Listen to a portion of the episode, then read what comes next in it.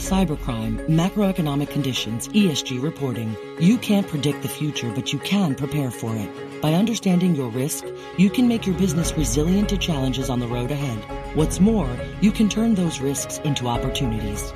EY helps CFOs, boards, and audit committees see beyond the numbers to uncover the critical insights that make their organizations resilient, even in an ever-shifting landscape.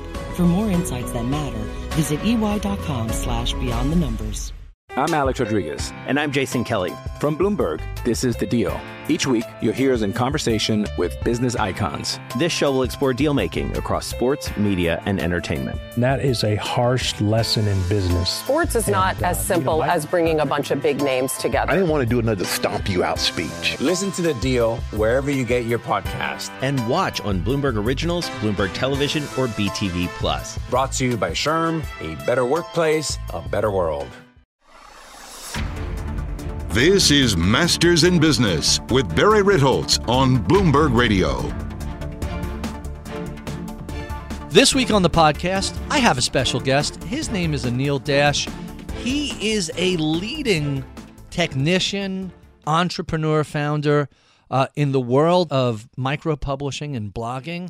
I know his work from back when Six Apart was an early pioneer in the world of blogging. They put out TypePad, which was really the first robust WYSIWYG, what you see is what you get, sort of blogging platform. Before that, you had companies like Yahoo GeoCities. My first blog was on GeoCities, and I say this, it's really not a joke. It's true. I say it as a joke, but it's true. I would take 15, 20 minutes to write something and then 2 hours to code it in HTML in order for it to work on GeoCities. It was, you were literally coding everything, every indent, every bold, every underline, every paragraph had an HTML code around it. So to reduce that process of micro-publishing to something that was like, it very much was like working on a document on Microsoft Word. If you wanted to format it, you just clicked the button that said, here's your underline, here's your italics, here's your footnote, here's your... And it was absolutely game-changing.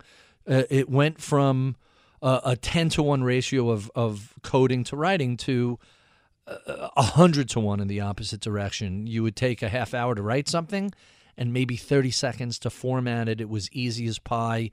My first blog was bigpicture.typepad.com. It's still up there. By the way, not only did they create the software for this, but they also created the hosting for it. And I find Six Apart was a game changer for the world of publishing.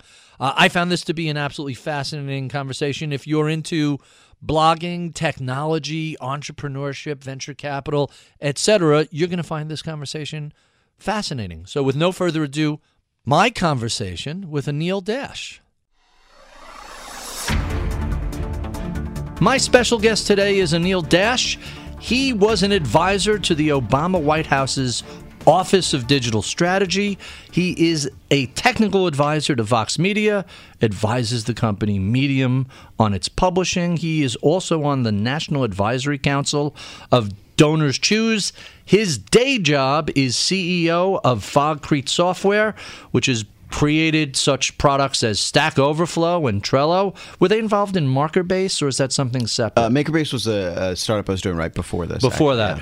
He writes a monthly opinion column on the impact of technology on society for Wired magazine. I know him as employee number one at Six Apart, behind the seminal blogging software TypePad.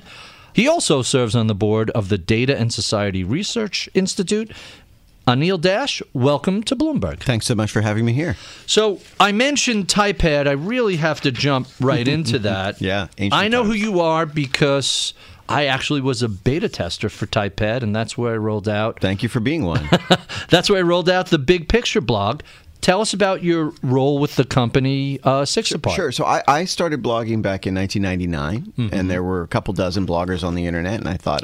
what were you using to blog back then? I was manually doing it. I was the people who use Windows will remember an app called Notepad. Sure. And I was manually writing HTML, the language of web pages, in Notepad and saving it onto a a web server by myself, which is the cutting edge of technology back in the last century. So I was using Yahoo GeoCities, which you're telling me is more advanced. Yeah. I was just cutting and pasting content and then having to wrap the HTML code around. Right. So that was the state of the art. And then in late 99, a couple of the first blogging tools came along. Mm-hmm. And then, and so I started using those, like Blogger, and which Google later bought, and other tools like that.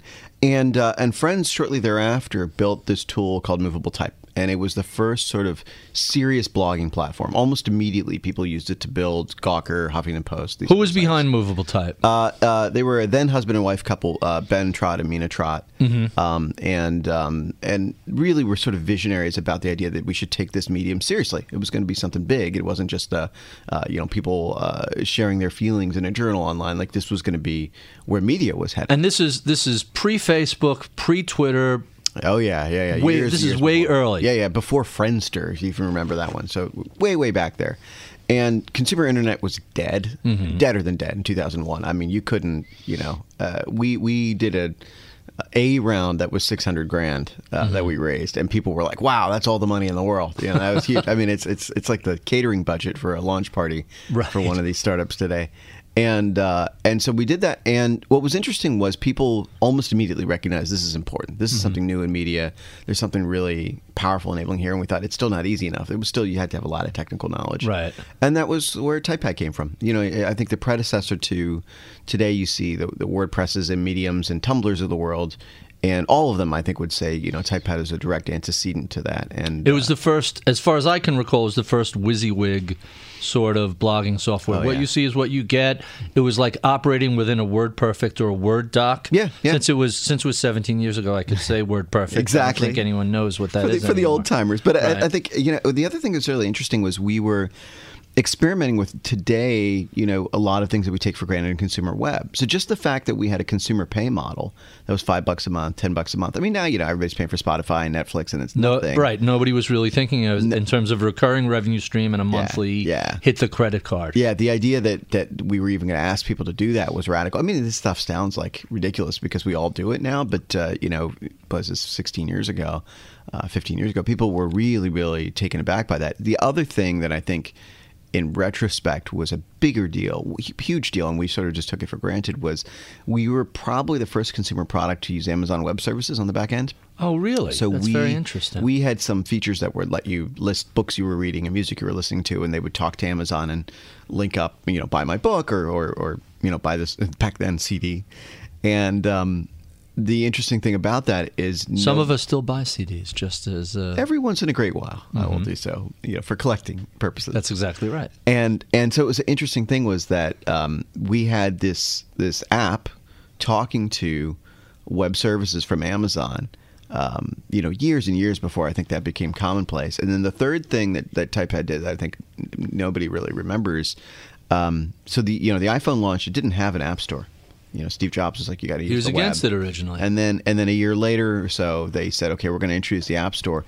At that initial rollout, on stage with Steve Jobs, we had our head of product for TypePad showing TypePad, taking photos on your phone, uploading them to the web from your iPhone, in real time. This was, the years long before Instagram took off. Right. The very first initial launch of the App Store, TypePad was one of the first apps they ever featured. And TypePad is still around, Six Apart still doing this thing? No, they changed ownership a bunch of times. I literally haven't even followed because I've been so busy with other stuff the last several years. But I know the old big picture, which I did not take down when I moved to WordPress in 2008. I picked September 2008 as perfect time in the middle of the financial crisis. It was like 6 months in advance, and then the world blew up. I kept both that, and I had a fun Essays in Effluvia for random effluvia. And they're still up and running. I still, at one point in time, it was 50% of the traffic to WordPress. Yeah. And then it gradually, as people move their bookmarks and RSS feeders, which no longer exist. Oh, yeah. There's a lot of technology that's sort of come and gone, and I think some of these things will come back around again. But it's been an interesting thing to watch. A lot of these ideas we thought were really radical around, you might take a picture on your camera, on your phone, and then share it with people instantly. And you might store that on Amazon Web Services, and you might use a service that's got a consumer subscription model as the way of accessing it. All those things, we weren't necessarily, we were first on some of them, but we weren't, the only ones doing them.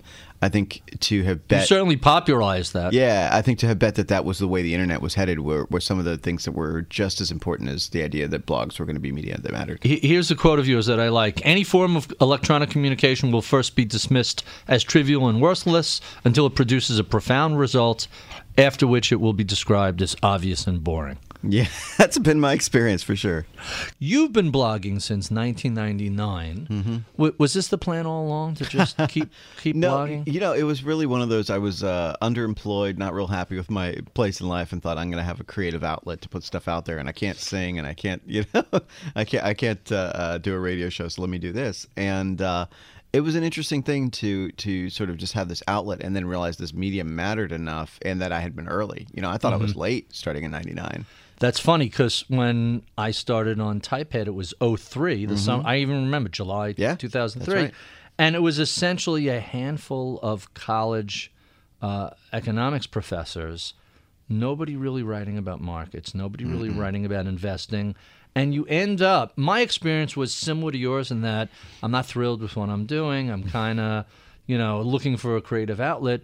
But it was clear that the mainstream media, they would take some young kid out of school and throw them, oh, nobody wants to cover the Fed. Yeah, nobody wants to do economics back then. And they were frequently, if not wrong, then lacking context and nuance. They weren't deep enough in it. Right. And I think that was the thing, is the people writing the blogs are the people who are like, I'm obsessing over this, whether there's an audience or not. Nobody cares. You know, my view was, who cares if there's an audience? There was a whole run of expert amateurs. Is that a real thing? I don't know, but I know exactly what you mean. And I think that summer, too, was a particularly interesting time, summer of 03, because we had folks coming up that were covering aspects of economics that people weren't covering. We brought some of the first, well, really, I think all the first VCs that started blogging came out on TypePad. So we had Fred Wilson on. We had Still Blogs. Yeah, David Hornick from August Capital, a bunch of these folks, Joe Ito, who's now heading up the media lab at MIT. Right? Yeah. And, you know, all these folks were Reid Hoffman. You know, like all who now has a podcast himself. Exactly. So former CEO of LinkedIn and founder of LinkedIn. Right. And so all these people were, you know, I knew them as investors, and I was not at all fluent in VC. You know, I knew tech, but at that time you could actually build an entire career writing software and never cross paths with VC. Really? Yeah, you know, it was pretty common. And cause sure, it was a lot of big companies. Yeah, mom and pop shops that were building software and apps, and they would sort of grow organically out of that. And and if you weren't in the Valley in particular, you know, you could easily, I was in New York, you could just never cross paths. And so to read these blogs was like opening up this whole new world. Sure. And they were, now I understand, like, you know, to some degree it was content marketing. They were marketing their firms by being better storytellers. I think that's what it's evolved to. Right. I think that's what it's evolved to. The same thing with the freemium model. Here's a whole bunch of free content owned by the way. If you want to work with us, you can do. But that's not, I don't think that was anyone's intent. It surely wasn't my intention. Here's what I'm going to do. I'm going to blog in obscurity for 12 years, and then one day I'll have a radio show. Well, it's so interesting because I had that where, you know, one of the people I connected with back then was Joel Spolsky, who was writing a blog called Joel on Software. And he was really the first person to write about sort of coding culture, technical culture. And it was one of those things that those of us who were coding for a living, which is what I did back then, knew these things but had never seen them addressed as like you are, you know, people with a place in society. And he was taking programmers very seriously. Part of the reason he was blogging then is he was explaining the ideas behind the new company he had just created, which was Fog Creek Software. And so 17 years later, you know, 16 years from that point, that I took over as CEO of that company, it felt like I knew everything about how this company ran and what its values were and what its purpose was in the world, because I had from day one followed along with this storytelling. And you think he was not content marketing. He was not, you know, he didn't start writing this stuff. He was literally like trying to solve a problem. Like, how do you deal with real estate in Manhattan? How do you keep programmers happy in a world where, you know, back then, hard as it is to believe, programmers were treated sort of like dirt. They were like, this guy in the back, we're going to give him a computer and lock him in the dark and throw pizza under the door. Exactly, right, and throw caffeine at him. And now, you know, you think, well, I mean, there's probably no more spoiled workers in the world in terms of like the free massages and the trays of candy and the you mentioned that else. Google lifted the idea of all the free food. This is one of those things where like things become urban legend, and so it's hard to separate fact from fiction. But what I've heard, so one thing that is definitely true is Fog Creek was one of the first companies to do the let's really spoil our coders and our technical workers. And it was everything from great free lunches to one of the things I still spend a lot of time working on, completely end-to-end healthcare. Mm-hmm. Nobody on our team pays anything for healthcare. Wow. In fact, we have people who've been at the company a long time, or they came right out of school. They didn't know what in-network, out-of-network means because they never had to deal with it. They don't have a network. And I was like, that's great. Like, that's what we want people to feel. And then one of those things was really great free catered lunches. Mm-hmm. In retrospect, I think some of this was the company was always like downtown Manhattan, and especially back then, you know, just post 9/11, there wasn't like good restaurants. There was, you know, and also especially if you're working late, like 5 p.m., it would just shut down. That neighborhood would just be deader than. So how do you get food down to? And so they had caterers, right? And they had caterers come in, show up. How many employees? So now the company, we're about 40. It's still pretty small. It's kind of gone up and down in size because over the years, like they co-created Stack Overflow and they created Trello. And as those products grow, they get pretty big, and then they would spin them out. Right. So Trello, you know, Trello spun out a couple of years ago and sold to Atlassian back in January for $425 million. Let me reel you back into the blogosphere and talk a little bit about one of my favorite subjects, which is a blog post of yours called "Don't Read the Comments." Now, I wrote Bailout Nation on the blog. I would put up a few hundred words. And I would get feedback and have you seen this story and look at this link, and the readers, the community was astonishing. Yeah. And then tragedy of the commons, it just gets overrun with spammers and trolls, and it became so time consuming to stay on top of comments that finally I had to just grit my teeth and rip the Band-Aid off and close comments. Shut it down. And I was not happy about doing it. Right. But it just became this giant time suck. What is the problem? And by the way, that's true on my columns at the Washington Post and Bloomberg as well. Yeah, sure. It's like if you want to say something, go someplace. Here's a link to Twitter. Here's a link to Facebook, where hopefully you aren't doing this anonymously and you could be called out, because eventually I could subpoena Twitter and find out who you are if you say something really libelous. Although Twitter's done a good job of protecting people's anonymity. Oh, they've done a hard... Protecting on anonymity, yes. But not abuse at all. Right. They're just... Yeah. In fact, my argument as to why Twitter stock price has been in the crapper all this time is they have not created an encouraging community. Totally agree. So there's a couple things I would sort of break out here. You know, the first is I get to watch people creating the first comment systems on the internet. You know, there was a time when you couldn't actually comment on a web page, and so interestingly, the challenge then was: well, are people going to type in this box at all? Are they going to even understand that you can leave a comment and it'll show up on the page, and that's a thing you can do? So they were hyper-optimized for, at any cost, we don't want to put any barriers to somebody typing in this box and leaving a comment. Of course, that pretty quickly became, well, we made it really, really easy, and now there's no barriers and there's no standards. And what, you know, I wish we had understood at the time, and I will say this is something I personally didn't get for a long time, was you make a real community by introducing a set of rules that everybody understands. This is true in the physical world. We get it very intuitively. If you go to a park and it's got the, you know, you can't be throwing your ball around here because you're going to hit these little kids that are over here, or there's a dog running, you got to keep your dog inside the fence, whatever the rules are, that makes the place work for everybody. And it doesn't have to be onerous. It doesn't have to be a burden. We didn't do any of that in creating these online systems. And in fact, a lot of the people, and this is something it wasn't as much me, but people that I saw that were creating other tools that made the systems for commenting and feedback online were total zealots about the fact there shouldn't be any rules. It should be Wild West all the time.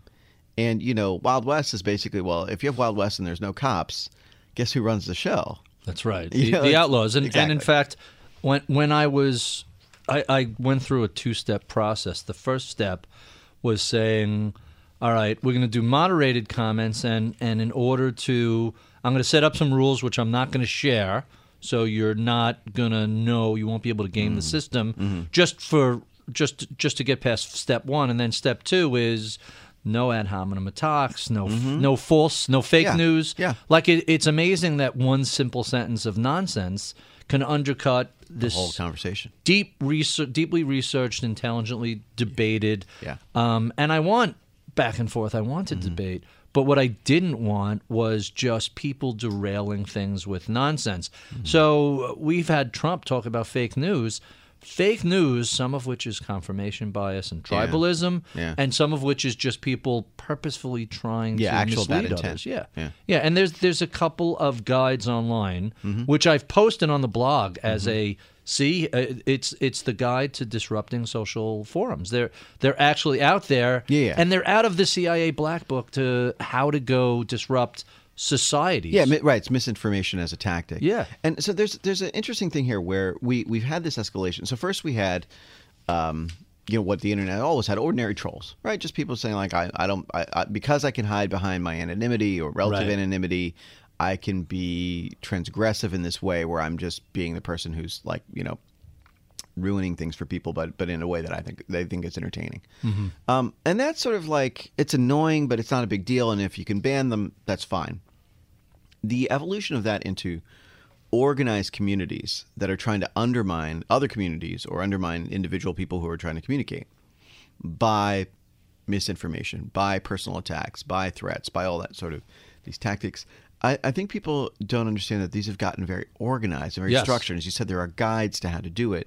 And so they say, well, why don't you just ignore it? Why, if you don't, you know, get off Twitter. Not just the Russians, too. Well, others. Yeah, totally. I mean, whether it's, you know, Gamergate or the men's rights activists, like there are a lot of communities that were doing this online. And the interesting thing about this is, one, they learn from each other. They've been evolving this over 10 or 15 years.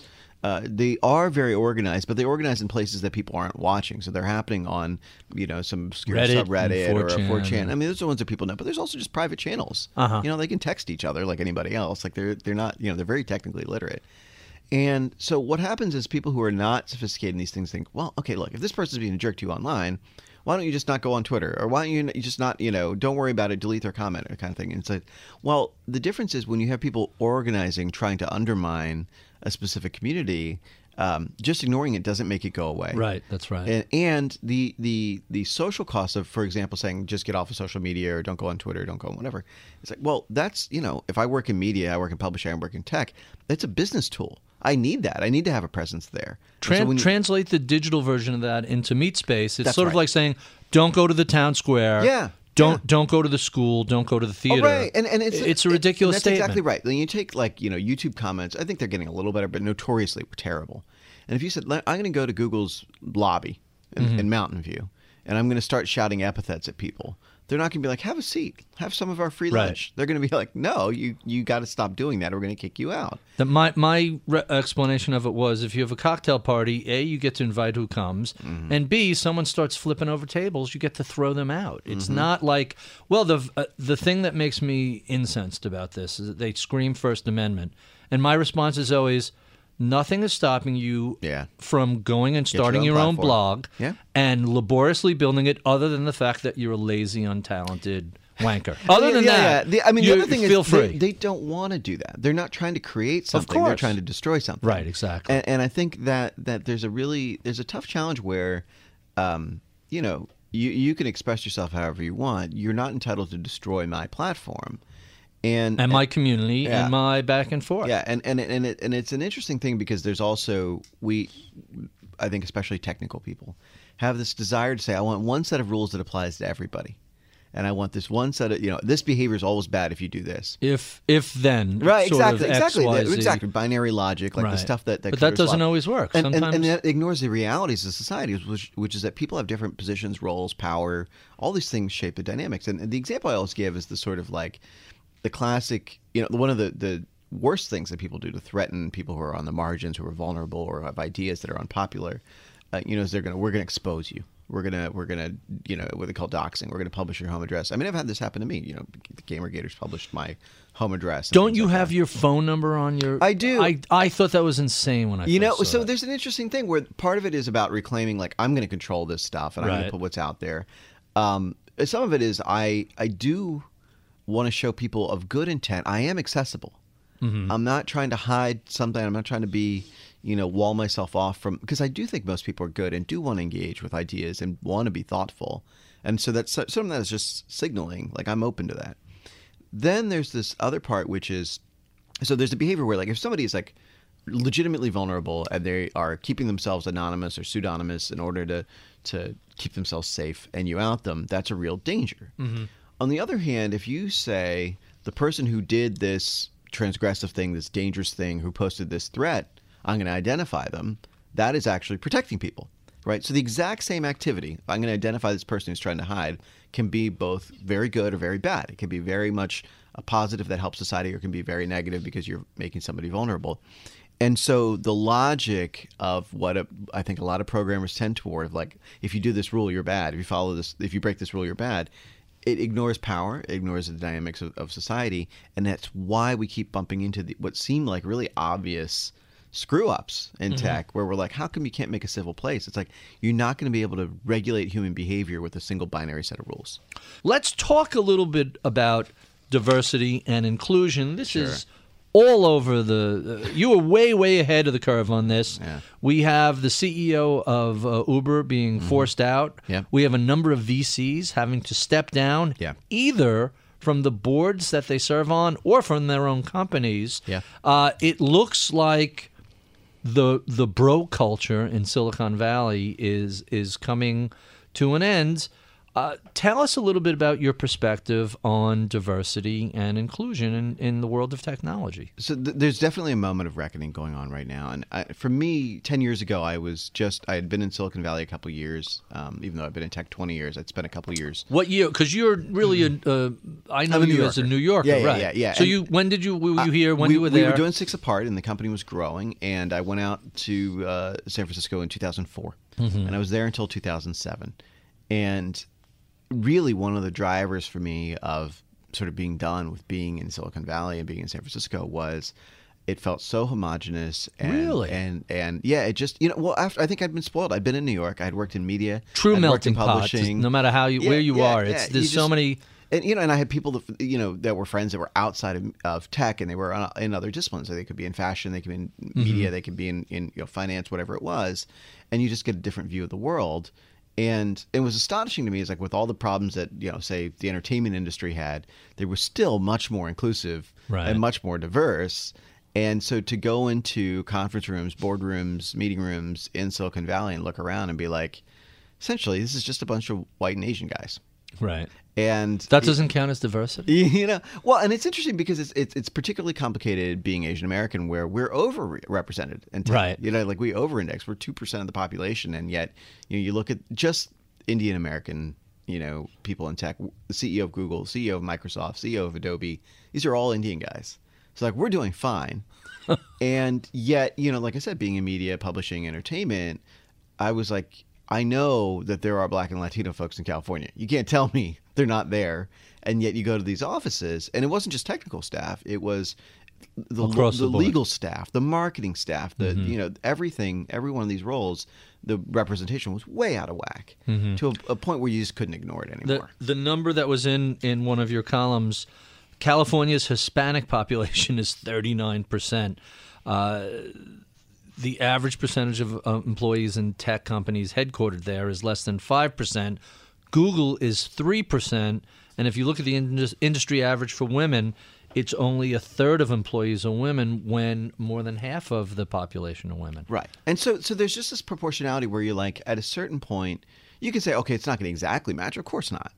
But if you it's got to be ballpark. If you take 40%, you say, well, we looked at 40% of the population, we could only find 3% of our staff that could meet our requirements. You're like, I just don't buy it. Right. Just the math doesn't add up. Now the pushback to that is, hey, you mentioned India, huge technical training, engineering, mathematics, science, India Institute of Technology. Go down the list. Yeah, just tremendous. And my other favorite stat is half of the C-suite in Silicon Valley are immigrants. So there's clearly some recognition of meritocracy, at least in theory. That's the ideal. And I mean, I could not be more pro-immigrant. My parents are immigrants. They're here because they were willing to do the work and get educated. And I'm incredibly proud to be in that of that descent and in that tradition. That being said, you look at the costs for paying for an H-1B, for paying for the lawyers to bring somebody over here, for paying for all these things. To bring those workers over here is a huge investment for these companies, huge. And for the same amount of money, you could train workers here, and they're not. and you could train people from the underrepresented communities. So what's the thinking behind that? That's a sure thing, and training them is a risk? Or? You know, well, I think there's a lot of factors. I think one of them is, you know, H-1B workers can never organize or really complain because if you, essentially if you get too uppity, you lose your job, you get deported. And then you're not sending money back to your family or to your village or whatever else. So the amount of leverage they have over these workers is incredible. I have to think that's a factor. You know, you look at, particularly in the case of like, there was this collusion orchestrated by Steve Jobs and Eric Schmidt. Google, Apple, Amazon. 14 of the biggest tech companies, everybody essentially except for Facebook, colluded against their own workers, right? To depress their wages by saying, we're not going to poach each other's workers. And which is still astonishing to me. And if you there was almost no ramifications. This is the amazing thing is the workers, like there was a sort of obligatory lawsuit. I think it was for $8 billion or something. They settled it for a tiny pittance of that. Which the lawyers keep took most all of that. Right, yeah. And you know, the people at Apple who went through this, I talked to people that worked there and they were like, yeah, I still just really love and revere Steve. And I'm like, the guy took money out of your kid's college fund and you're like, he seems like a nice guy. I'm like, what would he have to do for you to be like, I'm not going to, follow along with this? He'd have to remove the headphone jack from the iPhone, and then that is a bridge too far. Right, that's the line. That's the Rubicon. And what you realize is, one, there's that reverence. Two, they're like, who am I to complain? I am getting a good salary. I am being paid well. And what they don't see is common cause with those H-1B workers, or common cause with the, the contractors. I say contractors in quotes, who are providing the meals, driving the shuttles to the office, and giving them those free massages. All those things are presented as perks. Oh, you get free lunch, and you get these things. Like, those are people. Right. Those are workers, and they never get equity in these companies. And so what you realize is there's this sort of this class system built in that, and I'm just a big believer in like, you got to treat your people well, and they certainly have the money to do it, and they didn't need to nickel and dime their workers. They didn't that's kind of odd because there was no reason. They have more cash than they know. All these companies have more cash. What they do with billions and billions. I have to point out that the only reason Facebook did not participate in it is A, they were too young for when that deal was originally made, small. And B, they were busy raiding Google for some of their favorite engineers. So. As well as Apple. Yeah. Let's talk a little bit about what Fog Creek is doing before we have you repair Twitter. Sure. Tell us about Glitch and some of the other products Fog Creek is working on. So Fog Creek is a very storied company. It's been around 17 years. Brilliant co-founders, Joel Spolsky and Michael Pryor. And what they always wanted to build was, one, a great place for like people who want to make the most interesting technology to come work. And it's been a very influential company that has spun out. They co-created Stack Overflow, which is a community that pretty much every coder in the world uses to answer their questions about programming. Did that eventually become like a white-labeled version where if you want to set up your own internal Q&A? You can do that, yeah, for sure. Stack Overflow has an enterprise product for that. I'm still on the board of Stack, so I get to see a lot of what they're doing. And the bigger thing to me is you have this community where tens of millions of coders around the world come and answer each other's questions in this really collaborative way. And interestingly, it's a very, reassuring, nurturing, supportive environment. People really get answers right away. No problem with trolls or disruption. And, like I think historically, one of the biggest challenges was they weren't probably friendly enough to newbies because they were like, you have to phrase your question the right way and it has to be, exactly right. I think that's starting to ease up a little bit as the sort of, the community evolves into being more welcoming. But the key thing is, there's never been wide-scale harassment. There's never been wide-scale abuse. And that's with the site that is probably in the top 40 websites in the world in terms of traffic. So it's possible to make a large site that works well. So Stack was co-created with Jeff Atwood and his team, and that spun out. It's an independent company. They made a project management tool, Trello, which lots of people use. It's really popular, and that spun out, and Atlassian bought that. So there's this track record of making these wildly successful products.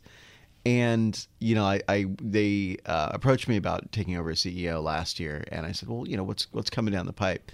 And I saw what became Glitch that we launched earlier this year. And I was just blown away. I think it's one of the most revolutionary products I've seen in my life, like in my whole tech career. Really? Yeah. What does Glitch do? And so what Glitch is very simply, it's a programming environment where you can go and write code. And there's a couple things it does that nobody's done before. The first is, as you type, it's automatically taking the code you're writing, the app that you're creating, and publishing it live to the web. That sounds trivial, but that's, you take entire businesses like Amazon's Web Services hosting business or Heroku, which is sort of beloved by coders, and the whole process of getting an app live onto the web is really hard. It's become very complicated. to do it completely automatically in the background is a radical change. So is this an app? When we talk about apps, I think about the App Store and the Android Store. These are right now web apps. So this is things you go to in your browsers. If you want to make a little, you know, a simple app for your business, or you're going to make an expensing app for your team to use, or you make a to-do list app or something like that.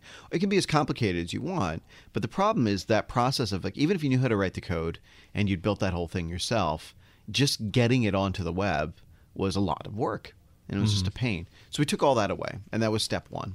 Step two was your entire coding environment, everything just lives in the browser. And that's easier for the same reason that, like, you like to use Gmail instead of having a mail app on your computer. It's like, it's just there. Whatever computer I log into, all my stuff is there. Those alone were a big leap forward. The biggest things that happened, the two things that sort of came out earlier this year, was the first is we made almost an app store, a catalog of all the different apps people had built, and you could remix any of them. So say somebody already made a to-do list app, and you say, well, that's nice, but I want it to be blue instead of green. You go in there, you edit it, that's instantly yours. You can remix it, do whatever you want to with it. So it's really the power, the promise of open source that we've had for many years.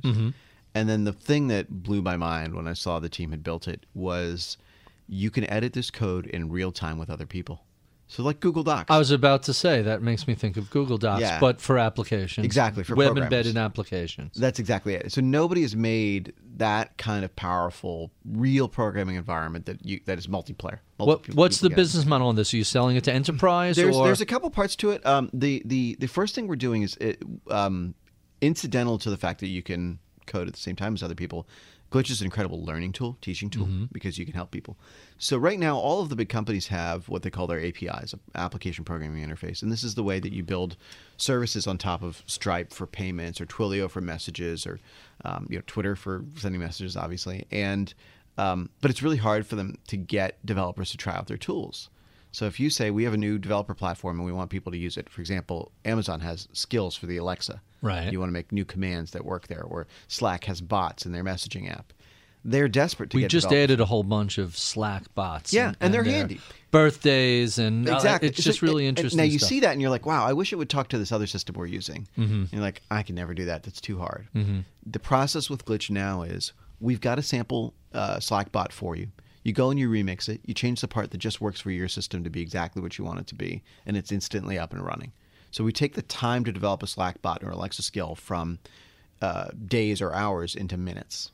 And that is something that's enormously valuable, all these companies that have this platform. So they want to use it and be able to pay to do a couple different things. The key one is supporting developers creating these things. So right now, if you're like, I want to build on Alexa's skill set from Amazon. So it's Amazon buying this or Twitter buying this, not necessarily an enterprise company to create their own unique apps. Everybody's desperate to make things easier for developers because developers are so in demand, and it's so rare to get them to pay attention to your platform. And I look at it, there's a search tool called Algolia that I just love it. It was one of those, search was really hard to do well. Like, I'm not Google. I'm not going to figure this thing out. I had always been interested in trying it, and I thought, if I could tie that search feature into my app, it'd be really useful. And I was like, but I'm running a company. I'm busy. I don't have time to learn all this stuff, even if I got a little bit of coding skills. Now I can go remix an example app from Algolia that already has search working. Just plug in the parts that I want to into my own app and be up and running instantly. That was something where I was like, it took it from, it would be cool to try this out, I have this intent of learning this programming skill, into I can deploy it instantly. And the biggest thing I see is the coders who we show it to, like, their eyes light up. Like, it looks like Christmas morning for them. And I'm like, that is a really good sign that we are on to something big with Glitch. So that sounds really fascinating. You mentioned Twitter earlier. Let's talk about what you would do to fix Twitter. I've been amazed that they... While there have been a series of updates and they continue to improve the interface and some of the general behaviors, the broader concept behind community, they just can't seem to wrap their heads around. It's a hard thing, and I do have a lot of empathy for the team. I do think they're trying, but I think it was so long for them to turn the ship around to really addressing a lot of the issues that people don't believe in it. Why did it take so long for them to notice that they had a giant harassment problem? I think there's a lot of reasons for that. I one of the key issues is who feels the pain, right? So we talk about the inclusion and diversity issue in tech, and Twitter is like most of the tech companies. It doesn't have a lot of people from Black and Latino communities. It doesn't have as many women. And guess who gets targeted by the majority of the harassment online? See, I haven't Let me stop you there, because as a white dude in New York City, perhaps I'm not experiencing the same thing. However, and I'm kind of thick-skinned, I'm more annoyed by the failed logical deduction than people calling me ugly. Right. But what I'm amazed at is, and I'm seeing all this harassment mostly on a partisan basis, name-calling and stupidity, just craziness, which I think discourages new you. Oh, I don't want to go there. Yeah, it's absolutely. And so it's a little moderate in Facebook because people have to use, theoretically, are using their real names. Or otherwise, they have to go through a whole process of creating a fake name. And I know people certainly do that, but... But there's some barriers. Right. It's harder to do. So what would you do to fix Twitter? Yeah, there are a couple things. I actually wrote a piece back in on January 1st. Jack Dorsey asked... I guess the whole internet, like, how would you fix Twitter? And I there were a couple things I wrote in there, and the more cogent ones. One of which was show people you know how to update the service and update the apps. Just the ability to iterate and introduce new things would introduce a lot of trust into the platform, because they hadn't shipped any features. They hadn't updated anything. So you can make whatever proclamations you want to about we're fixing abuse, we're fixing harassment, we're adding better features or filtering or whatever. And people won't believe it because, like, well, the thing hasn't changed at all in a long time. You know, and in fact, they were killing off things like Vine that was really great and creative and interesting and didn't have a harassment problem. And you know, so you say, okay, well, these things that make you feel good, and those are getting killed. Right. And the things that are making me feel terrible, you're doubling down on. So one, I think they've gotten better at that. They've sort of started shipping more. Two is to sort of be really clear about a harassment policy. So instead of these nebulous, vague rules, like, we have to see, like, this person who's very obviously transgressing, being abusive and horrible to people, we got to see their account get suspended. That happened not too long ago. I forgot his name. He's a fairly Milos Yiannopoulos. Am I pronouncing Milo Yiannopoulos. Right. Notorious troll and harasser. And he finally, again...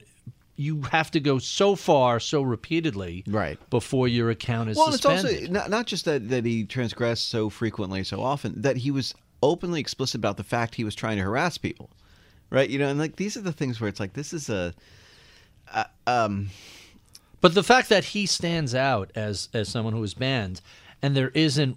First of all, there's a boatload of bots, just insane amounts of. I assume half my Twitter followers are software algos, and then on top of that, it seems that there are some people that are just, you know, calls to violence and just all sorts of, like, how do they tolerate this? I think one of the things that's easy to lose track of outside of Silicon Valley is how extreme they are about some parts of libertarianism around these views, right? So they're very like.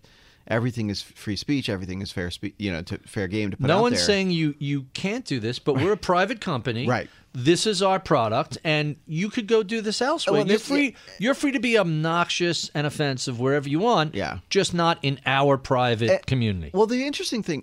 When cybercriminals strike, the difference between a catastrophic event and resilience is preparedness. Finance leaders who plan ahead can thwart the damage posed by ransomware. Yet in a recent EY poll, only 23% of directors expressed confidence in their organization's ability to respond to a ransomware attack. Cyber preparedness is just one facet of the complex risk landscape finance leaders face every day. Now more than ever, it's vital to keep ahead of developments. Cybercrime, macroeconomic conditions, ESG reporting. You can't predict the future, but you can prepare for it. By understanding your risk, you can make your business resilient to challenges on the road ahead.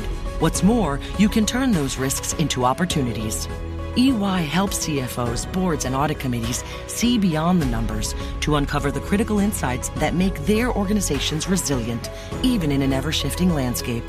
For more insights that matter, visit ey.com/beyondthenumbers. I think there's a couple parts they sort of ignore. One of which is, you know, there's often the argument of, like, technically it's too hard to limit these things. I say, well, listen, that's nonsense. And I say, listen, you know, go ahead and upload a Beyonce MP3. Watch how quickly, they can detect that. So, like, the tech is there, right? For sure. Like, it's not harder to detect, you know, a sound signature and a song than it is text, right? This is a racial epithet. Here are key phrases. Right, here's, exactly. I mean, that should be pretty easy. And especially in the machine learning is making leaps and bounds in advancements. Like that can be something where you can get better at. Right, AI should really be all over that. And I think that is starting to seep into Twitter a little bit. They're getting a little bit better at hiding and flagging things. And it's hard to say, but that's part of it is they need to communicate clearly about it. The other part is, you know, we always talk about the free speech for the people who are harassing and abusing, but what they do is they chase off vulnerable voices. And what about the free speech of the people who are targeted? The chilling effect. Exactly. And I see this where, like, I have extremely thick skin. I am a loudmouth all the time, so like I'm pretty hard to shut up. There are times when you get to the worst of a mob of people coming after you, and they're targeting you, your friends, your family, your coworkers. And you just say, enough, I'm going to put this away. And like, if I can go through that with as fortunate and privileged as I am, with as much of a network as I have, to be able to be like, sometimes it's too much. People who aren't as lucky as I am and don't have that support network behind them can easily be hounded out off of this network. And it's like, their speech matters too. And I care a lot more about the people who are targeted, unfairly for harassment. I care a lot more about their free speech than the people who are saying horrible things to them. We have been speaking to Anil Dash of Fog Creek Software. If you enjoy this conversation, be sure and stick around for the podcast extras, where we keep the tape running and continue to discuss all things technology. Be sure to check out my daily column on BloombergView.com. We love your comments, feedback, and suggestions. Write to us at mibpodcast@bloomberg.net. You can follow me on Twitter @Ritholtz. I'm Barry Ritholtz. You're listening to Masters in Business on Bloomberg Radio.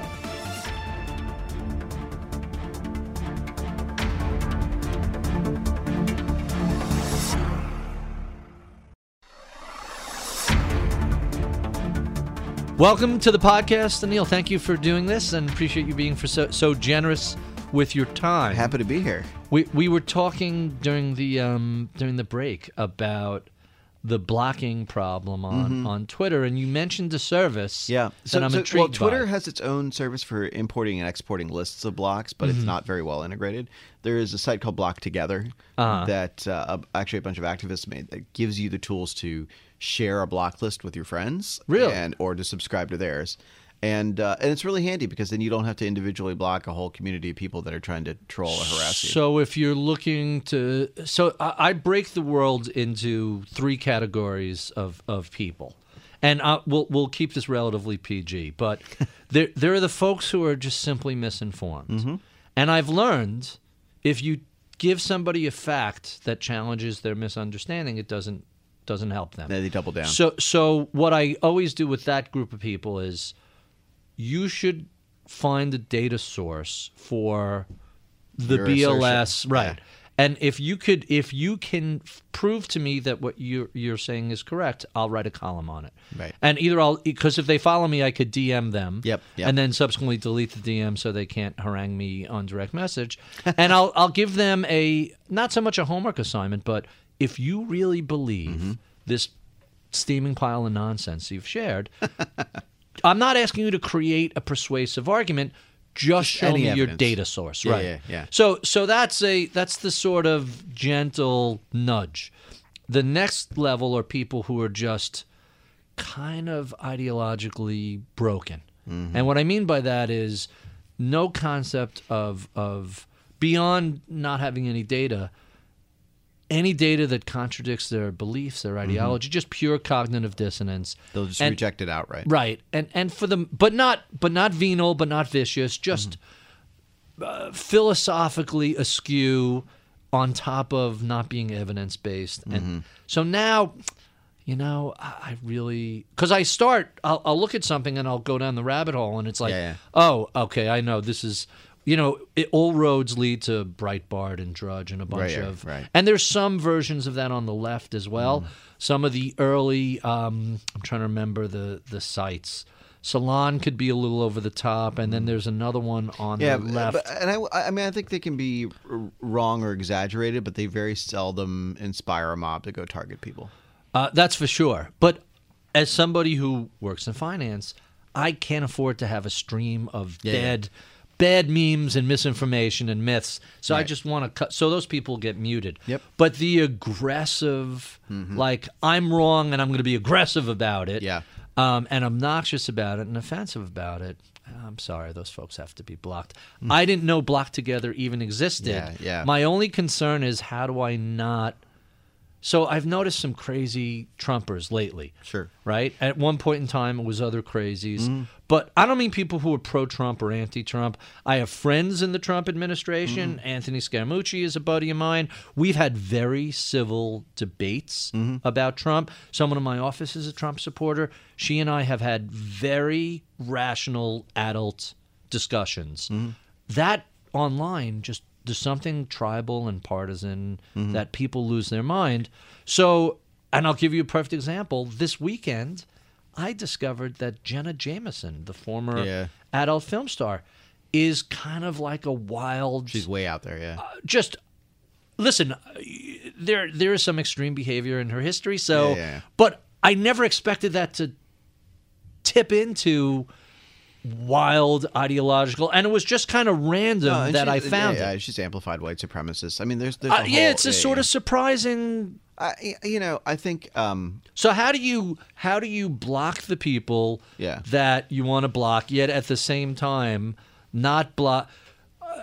So I can't say it on the radio, but there was a science thing about something happening in one of the gas giants in outer space, about a subsequent probe. I won't even go there. Sure. And she just retweeted, at least buy me dinner first.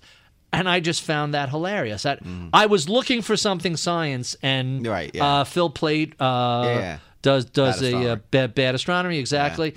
And from that led to this, led to that. So I don't want to... the beauty of the web is the random... The serendipity. Yeah, absolutely. Yeah. So how do you block people on a list like Block Together and not lose that random... you know what?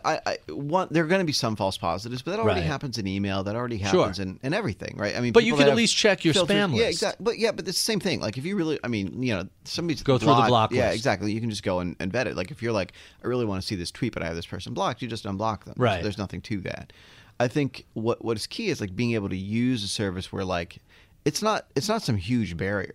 Right? If you block somebody, they can still see your tweets if they want. Sure, they just don't have to be logged in. Exactly. Yeah, absolutely. So it's not like this is some impermeable barrier. All it's doing is making it harder for a mob of harassers to target you. Right. And that's really useful. Like, for me, it's like if I'm, like, whatever, out with my kid and, you know, we're doing fun stuff on the weekend, and it happens to be the moment when, like, a mob of white supremacists has decided they want to come after me for something I wrote. And the thing is, like, they'll go digging back through your history. So it could be something I wrote years ago. And I'm getting notifications on my phone while I'm out with my kid, and ding, I'm like, ding, ding, ding, exactly. Ding. And I'm like, I don't want to be distracted by this. If I can just go and find somebody who's already got a good block list and just share it and be like, oh, okay, good. I've been able to sort of cut this off. Done. It's a no-brainer. Like, why would you not do search that? For a block list by a specific? No, it's really find me block list with this person, and then I'll share. It's just a person. Yeah. So you go by, like, an individual Twitter user who you trust, and you sort of. No, I mean the opposite. I want to block.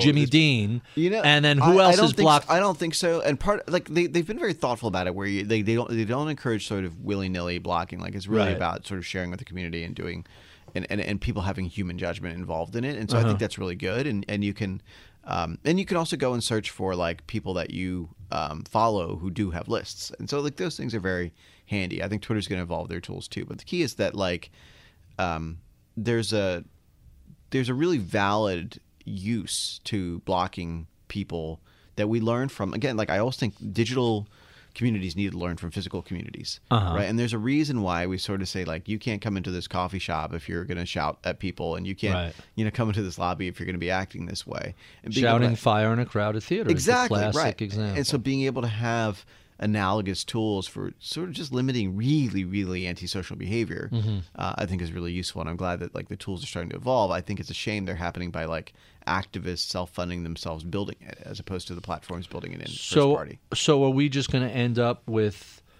ideologically opposed left blocks and right blocks, or is the unifying factor antisocial behavior? I think it's antisocial behavior. There are people that do that, of course, that are, like, ignore anybody who disagrees with them politically, but they were already doing that. Like they don't need software to do that. If you're the kind of person that can't deal with dissenting ideas, the block was not the issue. And the interesting thing that's happening rhetorically now is where I'm like, I don't want to interact with, for example, like white supremacists online. Why is that? And, go figure, right?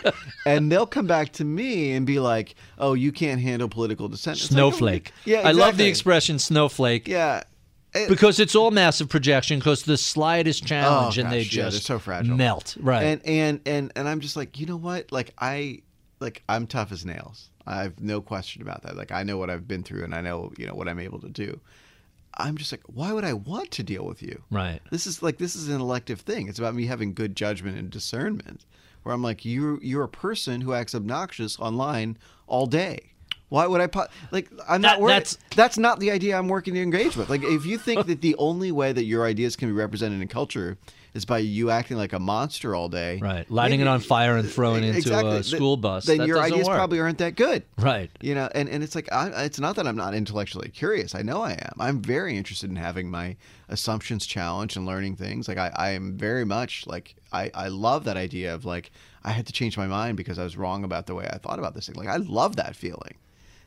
It doesn't come from somebody saying like why screaming epithets exactly at you. Like why the fact that like my family is multiracial is wrong. Like that is never going to be the thing that I'm like, wow, I've seen the light. You know, we used to have laws against that sort of stuff back in the good old days. It's amazing. You know, when I get the requests through a colleague, hey, you block so and so. So now the process is I'll go look at their not only their tweet stream, but their tweets and replies, because I want to see how they're interacting. That's right. And I say to people, listen, life is too short. Yeah. You're not a good person.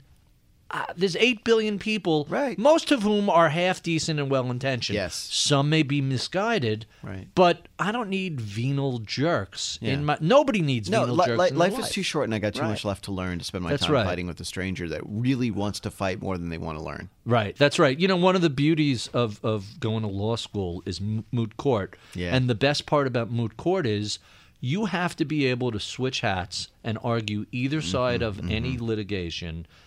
Literally mid-case. You could be, all right, now, so I've always taken that as a sign of intellectual openness. Having the ability to see all sides of an issue, of a problem, what have you, prevents you from turning your opponent into a subhuman. It keeps the discussion rational because... Hey, things that are really, really, at least in court, things that are really one-sided, those cases settle. Yeah. But where there's a legitimate debate, let's have the debate. Yeah. And unfortunately, too many people just can't imagine the other side of the discussion, and that's amazing. Yeah, and I'm very, you know, my mother's family's all lawyers, and I'm sort of, you know, raised with that. Yeah. Well, you know, it's interesting. They were both, some were criminal defense lawyers.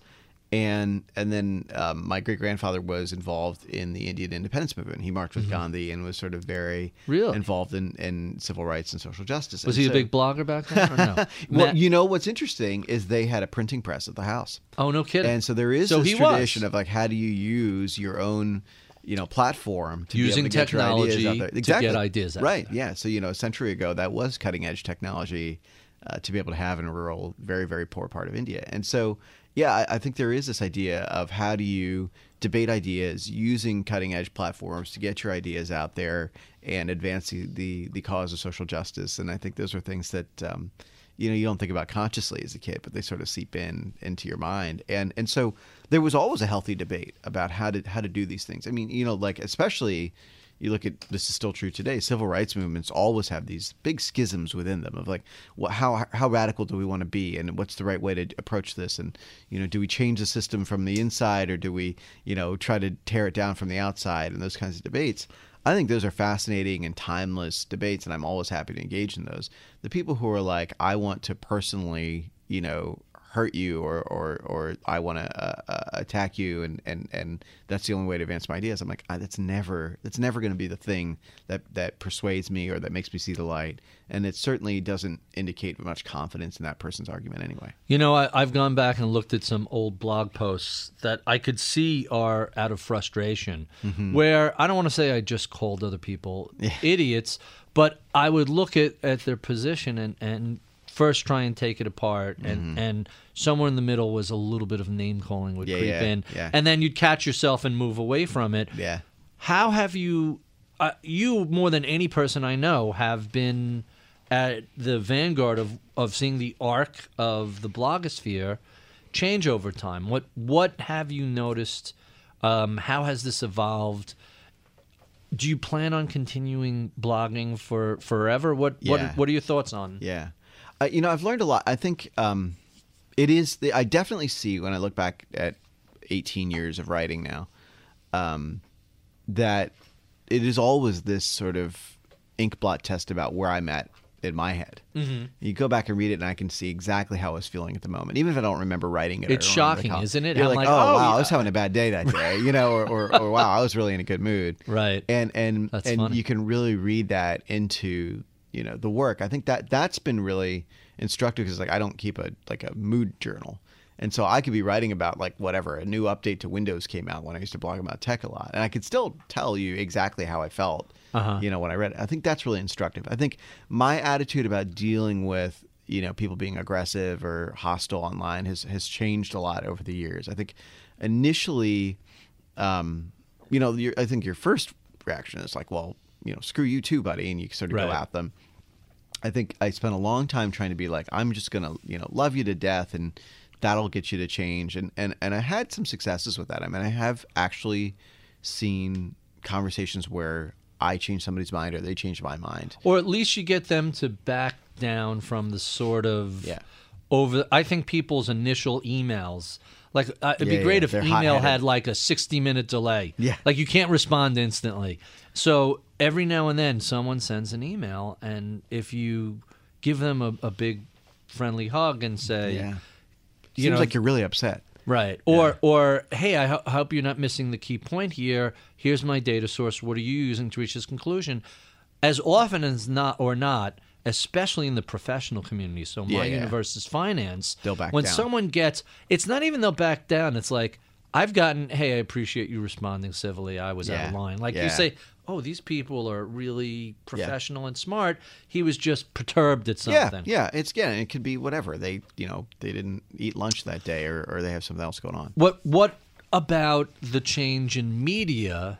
How has the blogosphere impacted that in your perspective? It's interesting. I was such an idealist about blogging and social media when it came out. It's like, we're going to give platforms that are going to give voice to people that don't have any other place to share their words. And that was true. That did happen. The professional amateurs. Yeah, exactly. And who are no longer amateurs. Now they're professionals. They're just independent. Expert amateurs, expert professionals. That's right. And I'm Exhibit A. Yeah. And, you know, I've been very lucky to benefit from that too. And I think that was true. And we kept saying, you know, the mainstream media makes all these mistakes, and now the social media will help correct it. And then we ignored or didn't anticipate the exact opposite, which was the times when mainstream media was exactly right and people would use social media to spread disinformation. It inverted. Yeah, and the idea that like the people who didn't have access to get their voice out there, some of them would not use that power responsibly. Mm-hmm. I was such an optimist and idealist of like, wow, if we just give everybody a printing press, all they're going to print is good, thoughtful, true things. There you go. And, you know, that's not the case. And it was a long, slow, painful lesson that I know I personally took too long to learn.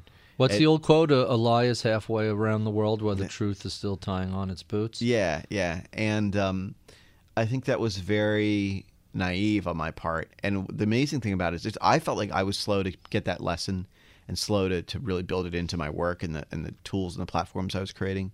And yet I think it still took even longer for the people that made the Facebooks and Twitters of the world to get that lesson. And because not only do they have to recognize it, they have to then recognize that it's an existential threat to their platform and then create the tech to respond to it. Well, and I was lucky in that we had built a product when we built blogging tools that people paid for. You paid for. Right. You know, and so if you wanted to have a voice in a platform, you were going to directly support it and you had an investment in it. And so we weren't based on attention. We were not based on the ad model. Mm-hmm. And so you didn't have to be outrageous. You didn't have to jump up and down and scream. You didn't have to have clickbait headlines. Well, and you won't believe what slide 3. Right. But even if you're going to do that, you were incentivized to build your audience on your terms. but not just views at any cost, you know, page views at any cost. And everybody else basically went with the ad model. Right. And I, you know, I was really adamantly against it. And I do think, you know, you see this sort of return to subscription models, right? The Times, New York Times is saying, like, everybody we want to subscribe and pay for great journalism, all those kinds of things. This is this reaction to seeing the distorting effect that, the major ad models have on web media. And the Facebooks and Twitters and you know, Instagrams of the world built models that were totally advertising dependent, and so get hyper exaggerated into attention getting models. And I think that's something that the publishers didn't understand, how much that would skew their business. And it's interesting because in print, you know, there's one, there was more ad dollars to go around. Two, they were indirect models, right? So the fact that you had a ton of classified ads might encourage you to have a real estate section, but it didn't make your news headlines more extreme about politics and about weather and about whatever. Same thing with the automobile side. You go through each of the major sections of the Sunday New York Times, and they were advertisers, right? And it, so you have the theater section, the arts and entertainment section, real estate, automobiles. I don't know if they still have an automobile section. They might have killed it off. But even to that example, like the existence of an automobile section was a sop to advertisers, obviously, but it didn't skew the hard news reporting, right? And so that was okay, because you're like, okay, whatever, you got to pay the bills. Of course, you have comics. You don't have comics because, like, you're like, this is important news for people. Like, this makes people read, and that gets the circulation up, and that lets us do the hard news work. And the problem is that line goes away in web media. There isn't some like, well, you're going to come and read the car ads, and that's going to support you reading the hard news. The hard news has to sell on its own, and so it gets more and more distorted and more exaggerated in order to get that attention, because you're in this more and more extreme environment. Now that's a BuzzFeed or maybe a Vox or something like that, but that shouldn't be the Washington Post, the New York Times, the Wall Street Journal. It's all of them. There's no difference between those. Really? Yeah. I mean, you look at, like, the best reported stories on BuzzFeed are not different than the best reported stories on, you know, the Times or the Post. Like, when you do good journalism, like, there are, but not necessarily the most read stories. No, that's true. And there are more, you know, cat pictures or lists that are subsidizing that journalism on the BuzzFeed side than there are on, you know, the other sites. But, like, that's just a question of how you subsidize. You know, in the case of the Post or the Times or whatever, they're subsidizing through print subscriptions that are going to go away as that audience ages out. Right. And I finally dropped everything but the weekend edition of the New York Times, because I would carry it to the office, I'd carry it home, and it would go into the recycle bin. Yeah. In the Wall Street Journal comes to the office, and this way I don't have to take it home. It goes right into the recycle bin. Right. The way the Journal has their, and I think the Times is the same, if you do a digital subscription, the print edition is free. Yeah. Well, and this is all about the metrics and the numbers, right? For the advertisers. Exactly. So they want to tell the advertiser, we have this many print subscribers, even though all those people are just, you know, recycling. When does that stop? When does that go away? Next 10 years. 10 years, no more newspapers. Yeah. I mean, you know, for any practical purposes, there will be same thing with New Yorker. New Yorker, the digital subscription and the digital plus print are the same price. So your initial reaction is, oh, well, this is more for the same price, I'll take that. Yeah. Then you have a stack of unread magazines. Yeah. It's pointless. Well, it's like, unless you're going to the beach or something, you're not looking at that print edition. And I see this all the time with people that, like, I watch that have print subscriptions that are saying, okay, well, I found this article, but I'm going to read it online. Now, I will tell you that when you thumb through a paper, you're going to find things that you're not going to find on the digital. Great. Yeah, it's other than the ink on your hands and and the fact that you're carrying around dead tree pulp. There's no question the discovery experience on print media is good. It is an interesting and unique thing, and you find stuff you wouldn't find otherwise on digital. But that's also just a design challenge. Like, it's not impossible to solve those problems in the digital realm. They just haven't invested in doing so.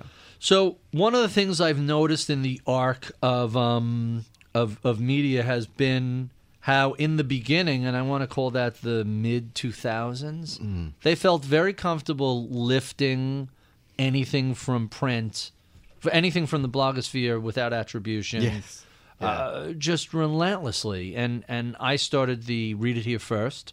Here's the blog post from Monday, and oh, look, this is what the Wall Street Journal had on Thursday. I would do screenshots side by side. Yeah, I definitely had that with stuff I wrote about tech. Right. And then you send it to the editor and saying, I want you to know that I'm going to keep doing this until You're free to call me. I have a professional title where I'm quoted in the media all the time. Write me a check. Don't rip this off. Yeah. And if you do this more blatantly, I'm going to sick the lawyers on you because at a certain point you cross the line from inspired by to copyright infringement. Yeah. And there was a head. My favorite was a thing I did on terrestrial radio. Mm-hmm. I'm a big music buff. Yeah. And I just hated what Clear Channel was doing to music. Mm-hmm. And I did. And you were right. Right. I, 03 or 04, it was way early. Yeah, yeah. And then I think it was Barron's had this front cover story, Losing the Signal. And to their credit, they didn't actually steal language, but the structure and... I was like, wait a second. This looks really, really... I didn't even notice it until a friend said, hey, Barron's ripped you off. What do you mean? Oh, look at that. Mm-hmm. It's and there are a couple of other people, I won't mention their names, who... feel like they can take that, and it's so. First, that was the first phase. The second phase was when the Wall Street Journal and New York Times and other mainstream media started rolling out blogs of their own. Mm-hmm. Does this have any staying power? How do you see the role of a fast, not really very lightly edited? Get it out quickly. How do you see the role of that in mainstream media? I think it depends on the vertical and what space you're covering and how much reporting and the original network sort of fuels it. Mm-hmm. There are great blogs done by mainstream media outlets that are usually written by somebody that has a great voice, that knows the space really well, has their network, and can turn that into a story really quickly. And I look at it wasn't a blog, but I look at David Carr, what he had done at the Times. Uh-huh. Boy, I miss that guy. And he was very blog-like in the way he wrote his print columns, very fast, turned things around, knew exactly who to call, connected the dots really, really well. Mm-hmm. I think that model can work, but very few of the major outlets have a business model for that. You can't hide the blog behind a paywall because that ruins its point of linking to stuff. I've had that argument with the Wall Street, this discussion with editors of the Wall Street Journal. Hey, why don't you put your blog out ahead of the paywall? Right. But you have to be a registered subscriber to comment. And this way, not only that, you have actual people who are identifiable. And the feedback loop makes sense. Right. You're inherently raising the quality of discussion. Yeah. Yeah. And, so I think... the business tensions always arise, and you see that with even sites that create great blogs. They sort of fade out after a while because the company is like, I'm not really behind this. I don't believe in this. And I draw that contrast to organizations that started by blogging, right? So, Gizmodo, formerly Gawker, they're sort of still all in, and they still do good work. I mean, I think it's, it's always been uneven, but the good stuff has always been good. BuzzFeed still feels like a blog. Even though I don't you can define blog however you want, but that aesthetic, that voice is still there. Can we say the blogosphere is a meritocracy, or is that overstating it? Yeah, I think that's overstating it because you still have the same dynamics you have in a lot of media. One of which is just simple old boys network, people promote who they know and these kinds of things. I think it's easier to get in. I think you can blog your way to being the voice on a certain topic. If you have a certain niche or a certain subject that you are just obsessive about and you go all in on and you just keep blogging about it, you can own that topic or that idea. Mm-hmm. And that's still true. I think if you're in a popular subject, the sort of for me, a generic tech blog about what's happening in the tech industry. It doesn't do anything. It's really, really hard to break out. And that is going to be about... do you have the relationships? Do you have somebody who's going to scratch your back by giving you traffic? Let's jump right into our favorite questions. Tell me something, the most important thing people don't know about your background. A lot of people don't know that I am from a tiny little town in rural Pennsylvania and that we were one of the only, certainly only Asian families and that really informed a lot of my view of having a very different, probably the opposite perspective of living in a big city like Manhattan. Understandable. Who are some of your early mentors? I've been very lucky to have a lot of good ones. I had a business partner named Fred Burke, who was my partner in my first company I started the day after I graduated high school. And he taught me a ton about sales and marketing, and that was really, really instructive. Who most influenced your approach to technology and entrepreneurship? Maybe one of the biggest influences is Dan Bricklin, who is the inventor of the spreadsheet. He created VisiCalc back Lotus, in 1977. All right. I knew I recognized it. And later sold it to Lotus and was working with Mitch Kapor and that team that made 123. But Dan is one of the more thoughtful, brilliant, creative voices, you know, really undersung as one of the heroes of the tech industry, and super generous with his thoughts and ideas. This is the question that listeners ask all about constantly. This is the most asked question from listeners. What are some of your favorite books?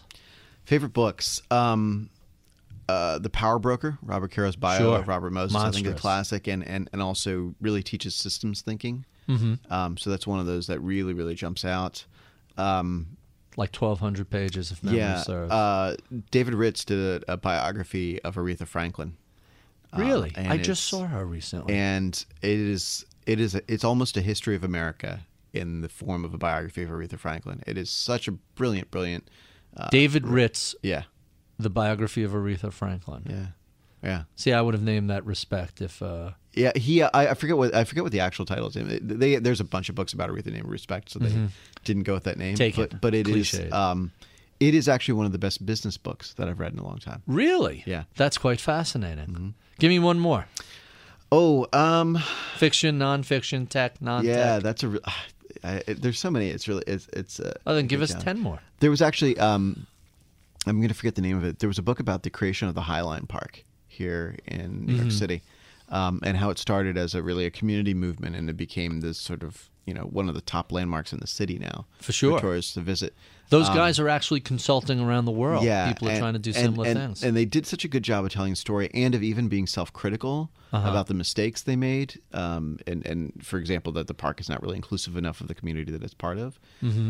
I thought it was just very thoughtful and nuanced, and also showed how you can build things that are improbably ambitious and make them happen anyway. Now they're talking about trying to create an underground park from abandoned subways. Low line. I don't know if that'll really work to the same degree as but listen, no one thought the High Line would work. Exactly. It's been a home run. Since you've joined tech, tell us about what you think are the most significant changes. You know what? I would say these past couple weeks has been one of the most significant milestones, which is this wild, this right? reckoning of, VCs being pushed out of their own funds on ethical grounds.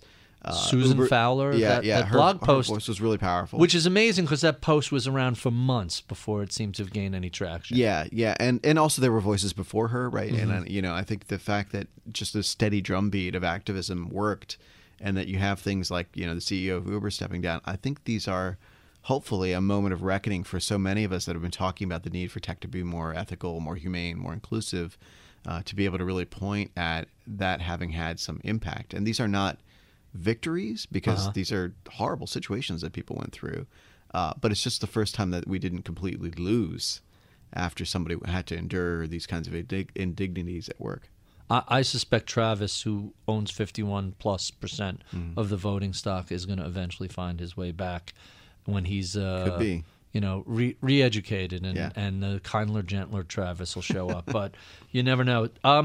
So that's the changes that have taken place. What do you think the next major changes are? And it's only technology; it's not a big field. Forecast. You should have no problem with that. I do think there is a return to first principles about people being able to create on their own, which is that the promise of the web was that we were all going to have a voice and we have a place, and that we would be able to publish and create things. And there is such a centralization happening around Facebook, Google. 90% of the ad dollars go to those two companies. Exactly. And about that much of the tech platform development. So what developers are doing outside in the world is, I'm doing this for iOS, for Apple. I'm doing this for Android, for Google.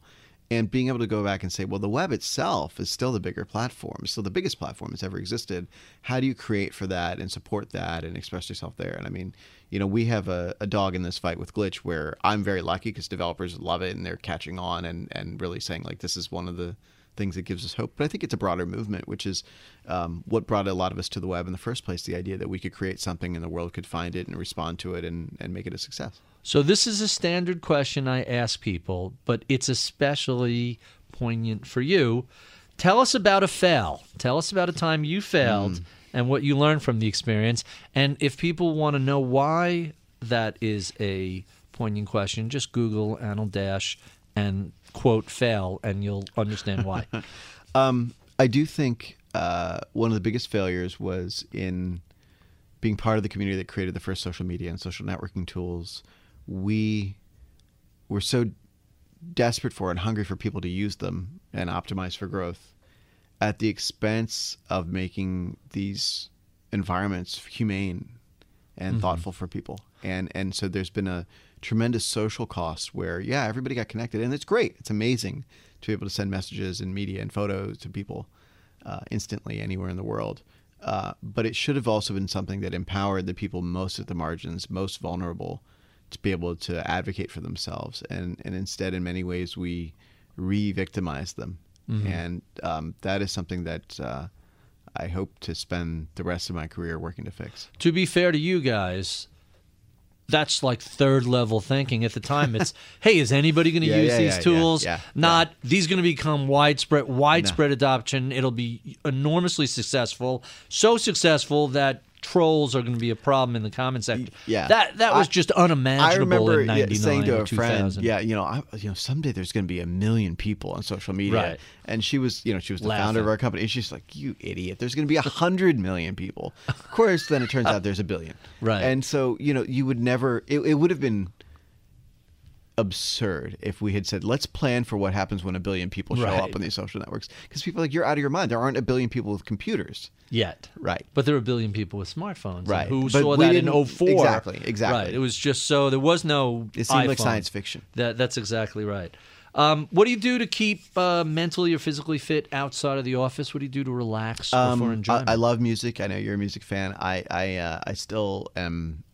I'm sort of notorious for being a big Prince fan even before he passed away, but I love sort of cataloging his work and sort of showing the cultural impact. And so it's a fun hobby, because you cross paths with like an improbable cross section of life. Like, there are people in politics and media, all these different disciplines that are like, oh, whatever, they like the music, it's fun, but also this like, oh, he was a pioneer in tech and did all these sort of interesting cultural things. And then, of course, just at a human level for me, like, one of the best ways to clear my head is I have got a 6-year-old son, and we'll go out and, just sort of do something fun, go to a museum, walk around the neighborhood, take the dog for a walk. And I am never not reset by spending just a little bit of time listening to him and his view of the world. Huh.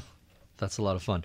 If a millennial came to you, or someone at the beginning of their career came to you and said, hey, I'm interested in going into tech or social or community, what sort of advice might you give them? One of the key things is find the topic about which you are irrationally passionate, like, so that it can be as narrow, as niche as you want. But if you can be the person who is the one person in the world who is most in love with that idea, knows the most about it, obsesses over it, and really just owns it, there's something there for you. Like, you can really build a whole career around that, because you can't win on like, everybody is chasing this one trend and I'm going to be part of it. I think that's really key. I think the other part, because the tide is starting to turn, particularly in tech, find the people who are most on the margins, least connected, least central, and least privileged in tech, and lift them up. Because people, one, they will remember it. They'll never forget you did it.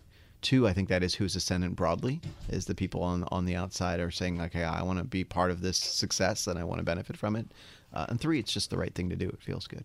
And our final question, what is it that you know about technology and social networks today that you wish you knew 17 or 20 years ago? I wish I had known that technology follows the same rules of human society that the physical world does. In the same way that we architect our buildings and design our communities and our neighborhoods to be safe, comfortable, welcoming, warm places for us to live, we need to put that same thought into designing our digital spaces so that people are welcoming and kind to each other and treat each other well and feel neighborly towards one another. And if we can just repeat a lot of the lessons that the last 10,000 years of civilization have taught us, we can make being online and in our apps a lot more thoughtful and rewarding experience. We have been speaking with Anil Dash. He is the CEO of Fog Creek Software. Be sure and look up an inch or down an inch on Apple iTunes, and you could see any of the other 150 or so such conversations. We love your feedback, comments, and suggestions. Write to me at MIB.com. podcast@bloomberg.net. I would be remiss if I did not thank my audio engineer, Charlie Vollmer, my head of research, Michael Batnick, and my booker/producer, Taylor Riggs. I'm Barry Ritholtz. You're listening to Masters in Business on Bloomberg Radio.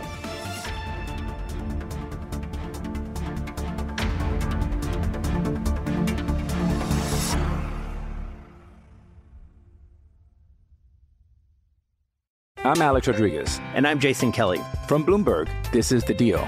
Each week, you'll hear us in conversation with business icons. This show will explore deal-making across sports, media, and entertainment. That is a harsh lesson in business. Sports is not as simple as bringing a bunch of big names together. I didn't want to do another stomp you out speech. Listen to The Deal wherever you get your podcast. And watch on Bloomberg Originals, Bloomberg Television, or BTV+. Brought to you by SHRM, a better workplace, a better world.